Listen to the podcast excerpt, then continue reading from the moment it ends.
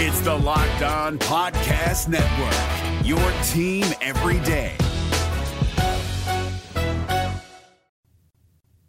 It's crossover Thursday, a little bit of a different crossover Thursday, but about to be joined by Locked On Seminoles, and we're going to preview this game against Florida State Seminoles, Florida State Seminoles here on Locked On Gators. You are Locked On Gators, your daily podcast on the Florida Gators. Part of the Locked On Podcast Network, your team every day.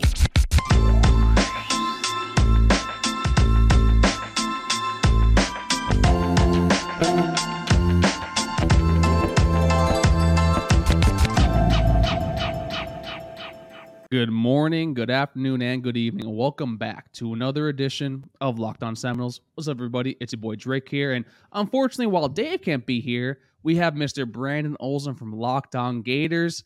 Brandon, what's going on, my guys? Finally, great to meet you for you know in person for one of the biggest rivalries in all sports. Yeah, um, I'm excited. I am cautiously excited about the game. I'll, I'll, I'll say that. Okay, that's a good way to put it in, folks. As always, today's episode is brought to you by our friends over at LinkedIn. LinkedIn Jobs right now is helping you find the qualified candidates you want to talk to faster than ever before. Post your job for the free at linkedin.com slash college. That's linkedin.com slash college to post your job for free. And as always, terms and conditions do apply. Brandon, Florida. If let's start basically, I want to go back to last year and kind of what you went through, and also talking about Mr. Dopey Dan, or as you know, we call him here, Mr. Dan Mullen started off kind of hot 10 3 year one 11 and 2 in year two you know wins in both the peach bowl and the orange bowl everything looks prime and dandy 2020 8 and 4 kind of a letdown with that blowout loss to oklahoma in the cotton bowl. So then 5 and 6 last year. I just can i mean there's no better way to ask this but what exactly was the reason behind the sort of downfall? Was it all just recruiting or was there a little more I guess nuance kind of take to this? Uh, it was it was everything piling up. It was the recruiting question where it was like, hey, asking about recruiting is like, hey, we'll talk about recruiting and recruiting season, which I will say, in his defense, I do think that was wildly overblown. I think it's pretty clear that he was saying, like, we're in season, we're not going to talk about recruiting right now. Um, but it came off really bad for a guy who was already given the reputation of he's not a good loser I mean, he is a loser, but he's not a good loser. He's he doesn't have a great re- reputation with media. He doesn't know how to handle negativity often. And it was a season where you know your, your team's not performing on the field. You and your staff are not performing off the field as far as recruiting goes. And people were a bit frustrated with him. And and it was the recruiting question. It was the on-field product. Again, I know that the locker room was pretty pissed with him. Uh, I, I was told before 2021 that the players, for the most part, wanted Anthony Richardson starting. They wanted Anthony Richardson. They thought he gave them the best chance to win. The coaches, Dan Mullen specifically, committed to Emory Jones and ultimately cost him his job. Okay, it actually kind of goes to where I have a few friends of mine that actually were around the program actually for the last season before heading off because Dan Mullen was longer there, and, and kind of hear the same things where I know Dan Mullen's very, very, I guess he likes to reward seniority of people that have been there for a very long time. But when you have someone as talented as Anthony Richardson, and we'll talk about him more a little bit later in today's show, that does show the divide, especially when we see Emory Jones struggling the way he did last season. Yeah, uh, it, it, was rough. And look, I, I get having a sentimental connection for Dan Mullen to Emory Jones because Emory was initially committed to, I believe it was Ohio State, and then Dan Mullen took the Florida job, and Emory Jones texted him, and he was like, "I want to be your QB coach." So I understand feeling that kind of sentiment if you're Dan Mullen, but there comes a certain point where you have to play the quarterback that gives you a better chance to win. I don't even want to say better because I mean we've seen how inconsistent Anthony Richardson has been this year. Last mm-hmm. year he would have been even worse. Last year he was worse in, in limited time um, which Gators fans, I know I'm so sorry. I know you were mad at me last year when I said it. I'm saying it again now. Uh, he was wildly inconsistent, and he kind of proved that consistently. And yeah, it, it just was a complete divide and a, a not even just divide, a disconnect from what players thought and what coaches thought. So then now let's look, you know, go away from looking at the past. We're not Miami fans here. Let's look towards the present right now, this current season. Um, what was F, what was Florida's actually expectations for this year, and also for, I mean, Dave actually just texted me the question he wanted to ask you. Unfortunately, can't be here. Do you feel that this team overall is coordinated and better coached under Billy Napier? Exponentially, uh, yeah. I think that this team is just so much better put together. Where outside of the Vanderbilt game, this was a team where week after week looked like it was improving. Sorry, outside of the Vanderbilt and Utah game, you know, it start you started off at your peak and then you kind of fell back to earth here, where people thought, you know, Gators fans, realistic Gators fans, saw this as a six to eight win season. Right now, you've got the six wins, you're bowl eligible, and Billy Napier even said earlier on, he was like, the importance of getting bowl eligible is not about the bowl game. It's about getting those 15 extra practices. So you got that. And yeah, this is a team where they consistently showed improvement. There were not nearly as many penalty issues as there were last year under Dan Mullen. And a lot of the guys that did commit penalties still were Dan Mullen guys or are Dan Mullen guys. Um, but this is a team that I feel like you can't look at this program and say it's worse than it was last year, regardless of talent or anything, just coaching wise, this is easily a better team. They made adjustments early on in the season. The cover three heavy was not working out too much. They switched to more man, more uh, quarters coverage, and it really helped this team improve. So I think that you got to look at this team and say they've shown consistent improvement. They've shown a willingness to adjust and a willingness to learn from their mistakes. And you have to give them credit for that and just say, you know, that, that's a positive at the very least. Okay, then so then I want to ask you this because I already have a few. I got some family family friends of mine and family as well that actually did go to Florida. They weren't super high on the Billy Napier hire. Before we go over to X's and O's offensive defensively this Gators team, I want to ask you your opinion when the hire happened. Was this someone that you actually basically were can get behind and when actually took the job, or were you kind of you know big game hunting for say maybe a Brian Kelly or maybe even poaching someone else actually that was actually over in the coaching pool? No, I I will say Billy Napier was not high on the list for me of people that I wanted to bring over. I had I will I'll say this too. When Dan Mullen got fired, I was excited because I was like, I am going to have weeks of episodes where I just get to talk about all these guys. And I had it planned out for like three weeks. And then they hired Billy Napier like a week and a half after they got rid of Dan Mullen. And I was like, oh, thanks for screwing that up. But uh no, Billy Napier is someone that I do like primarily because he's very detail oriented and process oriented. And I'm the same way where I'm like, if the result isn't exactly what you were hoping for, I'm okay with it as long as you think the process was the right way to get there. And I'm okay with that. Someone who's putting an extra emphasis on recruiting. He showed up and he was very honest too. He was just like, there's a lot of work that needs to be done here. He was like, this is going to be not a one year thing this is going to take a while to build this program back up to the Gator standard that they have developed and that they that they want to hold this team up to where realistically most of the past decade they haven't lived up to that well, hopefully the Gator standard, you know, is helped up by basically the 950,000 people that uh, Bill Napier actually hired to go around the program. Florida Gators are nine and a half point underdogs against the Florida State Seminoles this Friday. Depth chart is out now. I realize later in the episode we talk about how we don't know the depth chart um, because we recorded the depth chart episode Tuesday. This is coming. I'm recording this now Wednesday after the game, but yeah, Florida Florida Gators. Uh, I am taking Florida State to cover the spread now because we have the depth chart. There are a lot of injuries. It is really going to suck, but hopefully you can make some money. Head to the website today or use your mobile device to learn all about the trends and action. Check out Bet Online. It's where the game starts.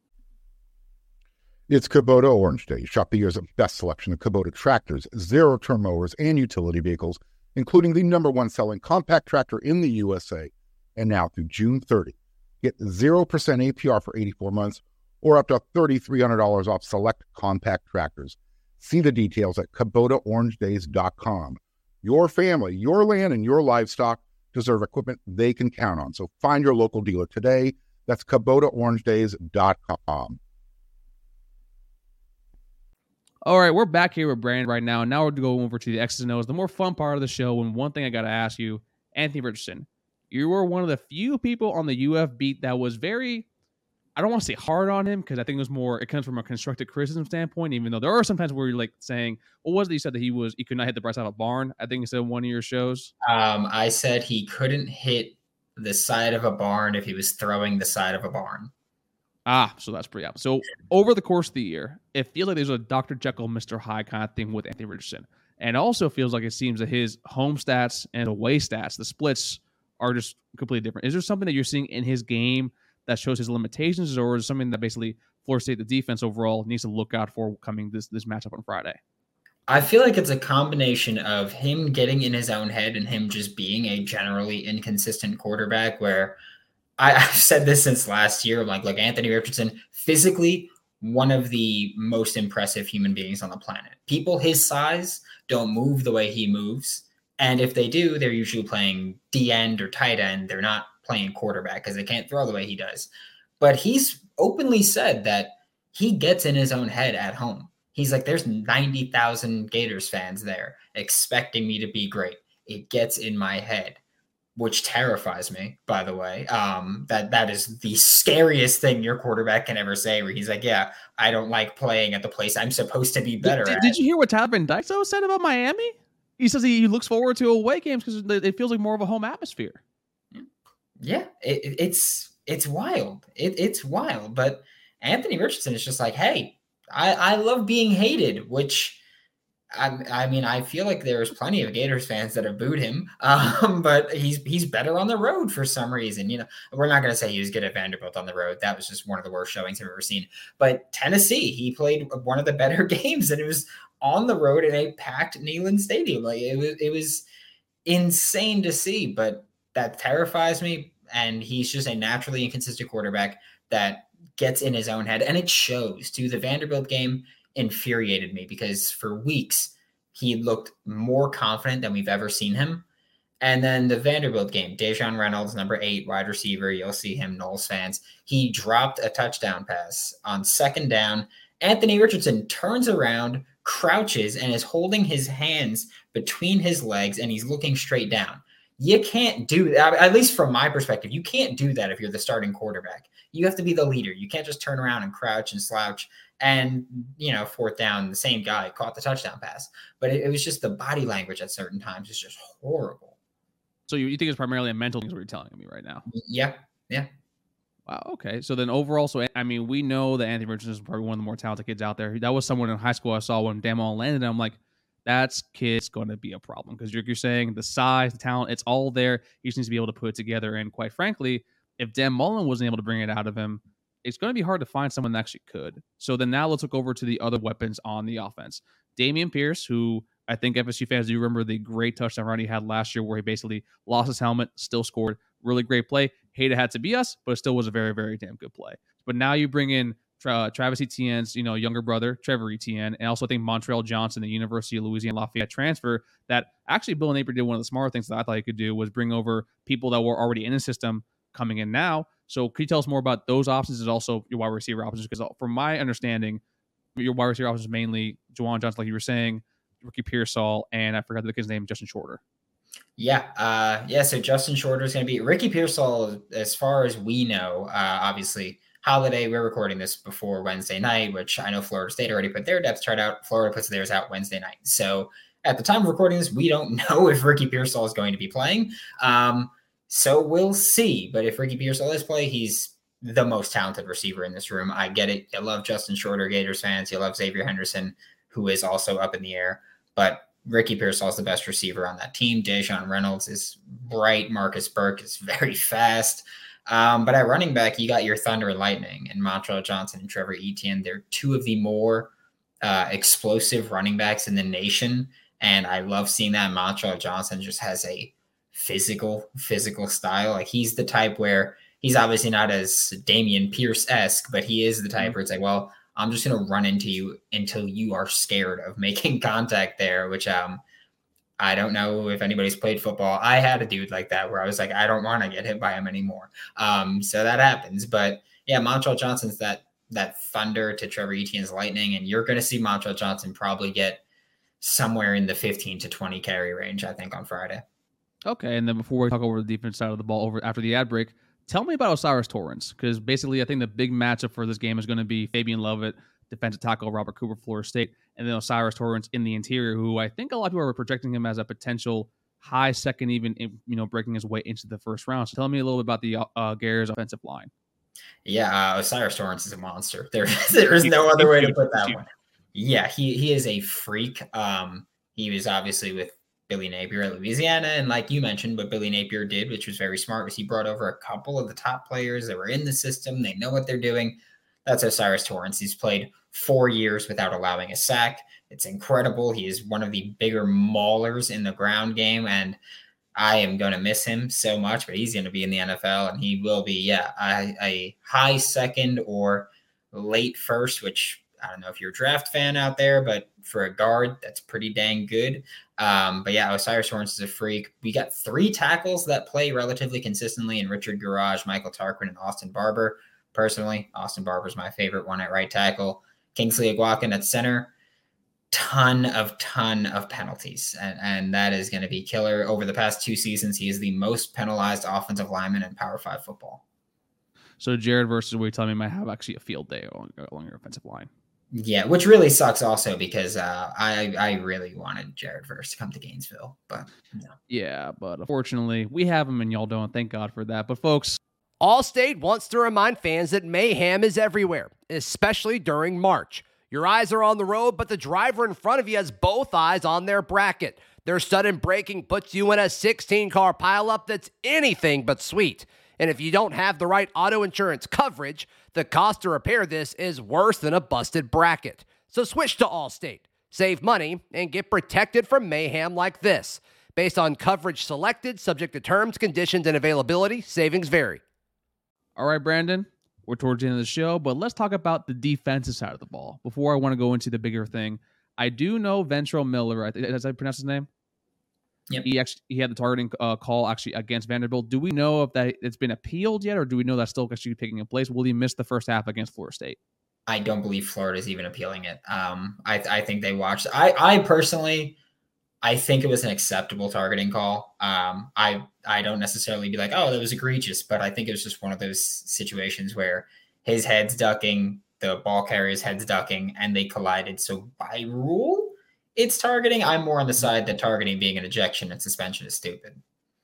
Yeah, I think targeting should be, in my personal opinion, should be a warning, 15 yards. You get two. It's kind of like a yellow card in soccer, you know, red card for all your World Cup fans out there. Also, the same thing in hockey with, with a misconduct. But hey, listen, we're not the NCAA, and also ACC and SEC officials typically have more job security than most people. I will never understand it. But defensively, Florida has been something that has left a lot to be desired overall. I can see all of my mentions, all of my timeline too, that defensively has taken a leap from I guess what's the uh, coordinator's name from last year's name is escaping me. Grantham. From last year was Todd Grantham. Yeah, and I know I know now the current defense coordinator is Patrick Toney. Has the defense actually taken enough of a leap, or is that still kind of you ironing out the kinks? I do know you lost Brenton Cox to the portal. I know Diwun Black actually was um uh, he was dismissed. So overall, like defensively, what is up with this Florida, this uh, Florida defense? Uh yeah, it, it's been really fun to watch. Where for the first half of the season, uh, statistically, Florida had one of the worst third down defenses in the country. Played a lot of cover three, and it wasn't really working. They started shifting to cover one, cover zero, quarters. They they started just doing a whole bunch of different stuff, and it's like, oh my god, when you switch it up, things work more. Um, so I think that things have changed. Amari Burney, who's like like 35, he's stepped up a ton recently, and, and I mean throughout the whole season, he's played the best ball of his career. But he's stepped up a ton. It's been a gradual, gradual improvement and finally looked like it was kicking up with, you know, six straight scoreless quarters against the second half of Texas A&M, the entire game of South Carolina where their only score was a fake punt, which is still I hate Shane Beamer for that. Um, but I mean, this is a defense where it's been up and down. They're still trying to figure things out now this late in the season. But I, I'll say I'm I'm optimistic with them. Okay, okay. Now, folks, I correct myself. For Brenton Cox actually forgot he actually was dismissed from the team. He will be actually heading into the NFL draft. So sorry about that, folks. So then, defensively, what is a player that we don't hear much about? Actually, probably in the national landscape that FSU fans will probably be acquainted with coming this this Friday. Oh, no, Gervon Dexter. Everyone knows Gervon Dexter. Oh yeah, no, no, no, yeah. no. You're not getting Dex. You're not getting Jason Marshall. You're getting Prince Princely Umanmielen. Um, that man, right, right on the edge. He is going to be he's he's picked it up a ton this season. Like last season, it was he wasn't playing a ton, but while he was playing, he was being very productive on a per snap basis. This year, he came alive. Like he has just become a freak, especially since Brenton Cox Jr. got uh, dismissed for, you know, um, Brenton Cox Jr. got dismissed. Princely Umanmielen took his spot and just became a monster. He started talking trash on social media. He's he's a different man now, and it's awesome to see because he's really just stepped up and thrived. And I had a I have a friend that works with the NFL draft, and he's like, "Hey, like, is Princely coming to the draft? He's a best player on that defense." Um, I don't know the answer for you. I'm I'm not on that staff, but Princely Umanmielen is someone that you're never going to be able to pronounce his name, but you're going to wish you could because you're going to be hearing it a lot. I'm about to say because I'm glad you said that because I have him right here as a number one player to look out for. As well, my you know my fellow tribunal thickness member, Mr. Desmond Watson. That kid actually probably has he has a very relentless motor. That's a really fun kid to watch. So, last question before we do predictions: Jordan Travis. You've seen the kid. I saw a tweet that you have from the game last year that you basically we're not worried, but he's someone to look out for heading into the season. You've seen the progression he's been from a pocket passer. Hasn't used his legs as much as a lot of FSU fans would think of. How is this Florida defense going to be able to, I guess, combat him? And also, what does Mike Norvell and Alex Atkins need to scheme up to take advantage of this Florida defense? Yeah, um, I will say I do like Jordan Travis. As much as I hate admitting it, I do like Jordan Travis. I even know the tweet that you're referring to last year is me saying like I think I said that he we could be talking about him in the Heisman conversation if he just yep. takes a couple more steps. Because um, I do think he's a very talented quarterback, which I hate admitting again. But yeah, no, he, he's he's great. Um, I think that Florida's done a good job of keeping quarterbacks in the pocket for the most part this season. So it's good that he's developed specifically as a passer this season. Because, um, yeah, this season, Florida's been great defensively keeping guys in the pocket, which is something that we're not used to. But Jordan Travis has taken strides, receivers have stepped up. I think it's going to be about attacking the middle of the field, which has been Florida's weakness for most of the season. Tight ends have feasted. Slot receivers have had a quite a bit of fun there. And I think that's going to be the same thing. I think every game you look at with Florida, you just go get it to your tight ends, get it to your slot receivers, get it to your running backs over the middle, and you're going to have easy conversions. So what you're telling me is we just need to put Mycah Pittman and Johnny Wilson in the slot. So basically just go over the middle all day. Yeah, pretty much. Just go big slot. okay. You know, I love me some big slots. But Brandon, it's always great to have you on here. Please, please give us your prediction for this game. I know you're probably going to pick Florida to win because basically you're on here. You're the villain. We love to hear it all. So please, what does Florida need to do to win this game? And what do you have the final score being? I think Florida just has to force a couple of turnovers, which they've been great at. They forced turnovers in, if I'm not mistaken, every game this season. Um, so they've been great at that. I think that you got to keep that going. I will say Anthony Richardson on the road is always is, is always the better Anthony Richardson that you're going to get. I think I was going to give you Florida State, but you know what? I'll say I think Florida wins this game 28-24. I think it'll be close no matter what, but I, will I'll I'll have to go with the homer this. I can't fully say the other way around, so I'll say I'll say Florida 28-24. And folks, we will be having the walkthrough this week, but I'll tell you right now, since Brandon is here, I have Florida State probably 45.